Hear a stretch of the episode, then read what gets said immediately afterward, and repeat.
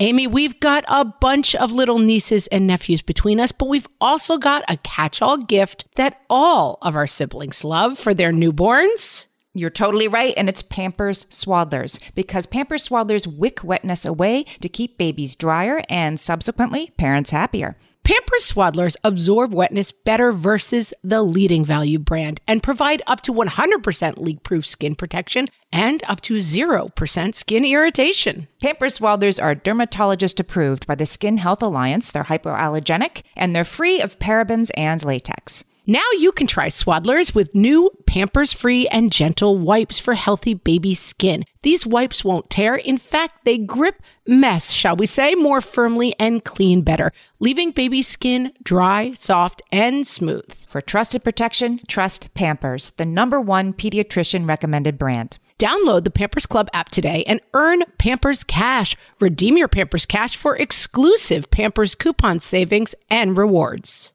Only redeemable via Pampers Club. Pampers Cash has no cash value.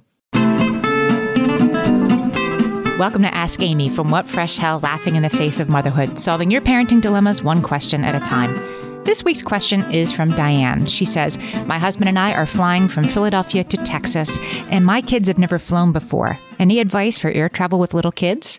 Yes, Diane. The two keys to flying with little kids are preparation and options. The first thing for preparation, whenever I fly, I like to go to seatguru.com, S E A T G U R U. You can usually find out way more information about what your plane is going to look like than even the airline sites and apps give you. You can find out, like, is your seat a weird one? In which case you should maybe change it because there's user reviews. You can also find out whether you're going to have power at your seats, whether you're going to have seat back entertainment. Very important things to know with kids, right? Now, if your kids are two or younger, they're not going to be that interested in the seat back entertainment, but it's still good to know that it's a, a, possibility. You can't depend on the seat back entertainment if you feel me, even if Seat Guru says you're good, because how many times have you gotten on a plane and they say like, oh, sorry, there's a problem and it's not working? I mean, more than once, right? So you always have a backup always have something that your kid is willing to watch and hopefully many episodes of it downloaded onto your phone already from Netflix or Amazon Prime, Apple TV, whatever app you use. And PS, do that the night before, not when it's time to leave for the airport if your kid is not wearing headphones a lot at home or earbuds, that's something you want to practice at home. Practice wearing the headphones so you're not that person annoying the whole plane when, you know, your kid is watching something blasting on speakerphone. There's also a great list of apps. I'm putting in the link in the show notes for this episode from Common Sense Media, best kids apps to download before a flight. Options, you know, the apps are, are nothing, right? Get six of them and let your kid play. Ziploc bags are totally your friend for unexpected problems in the air. Bring a change of clothes for your kid.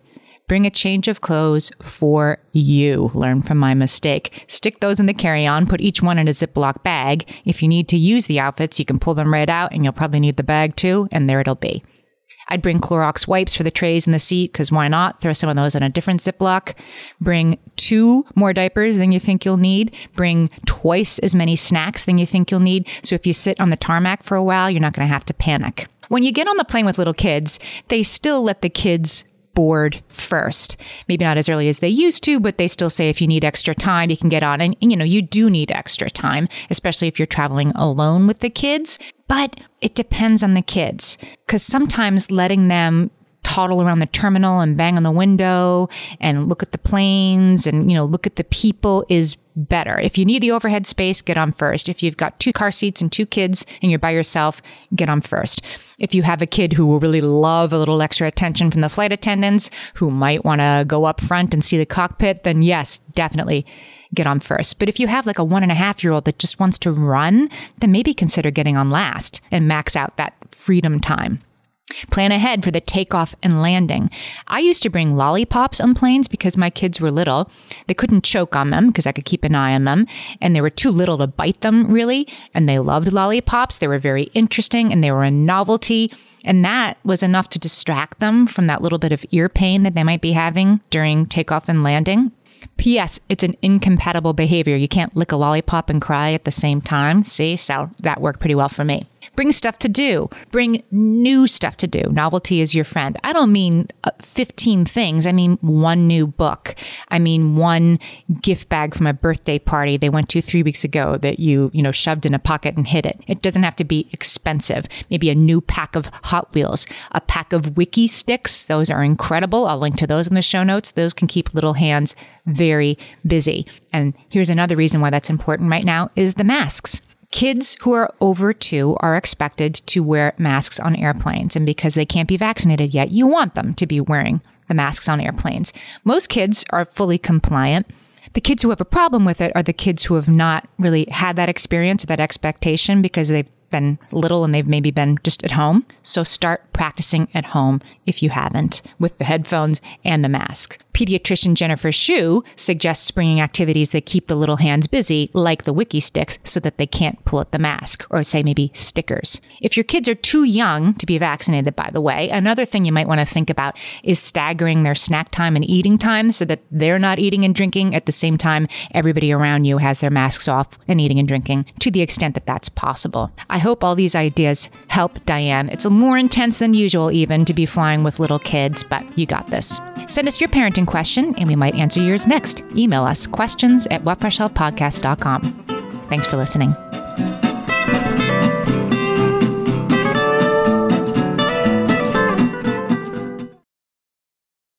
Margaret, it's an exciting news day. An exciting news day indeed, Amy. A few years ago, we launched our first spin off podcast, Toddler Purgatory, hosted by the hilarious Blair Brooks and Molly Lloyd. And guess what? Now Blair and Molly are back with their all new podcast, Unsticking It. You know Blair and Molly as two busy moms and actors, and somewhere between potty training and the pandemic, they both felt like they lost their creative kaboom. In their new podcast, Unsticking It, they are going to talk about how all of us can get back to what lights us up after motherhood. Amy, I need this. Me too. And Blair and Molly will be talking to fellow imaginative minds. We're talking actors, artists, and creators of all kinds about how we can all unstick ourselves from whatever muck we're stuck in. Follow, subscribe, and listen to Unsticking It wherever you get your podcasts. That's Unsticking It with Blair and Molly, because sometimes life stucks. Oh, hey, everybody. It's us, Blair and Molly, your old pals from Toddler Purgatory. Two moms who are also actors, who are also creative beings, who sometimes feel stuck. And this is our new podcast, Unsticking It with Blair and Molly. What happens when your creative spark just seems to disappear? Gone. Poof. Bye. See ya. What happens when life gets in the way of your creativity instead of nourishing it? That's what happened to Molly and me. We felt like the thing that drove us creatively stopped working and impending doom had in fact impended. Totally. So we decided to do something about it.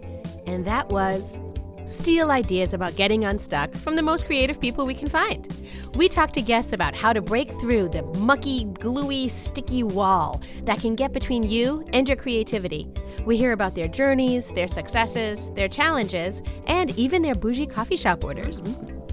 And we're not just talking Bob Ross type paint on paper artists here, though we talk to them too. We're talking to actors, creative directors, dancers, and people who are working hard to be their best creative selves in a world that can sometimes feel real uncreative. We all have something to teach each other, so let's steal their ideas together.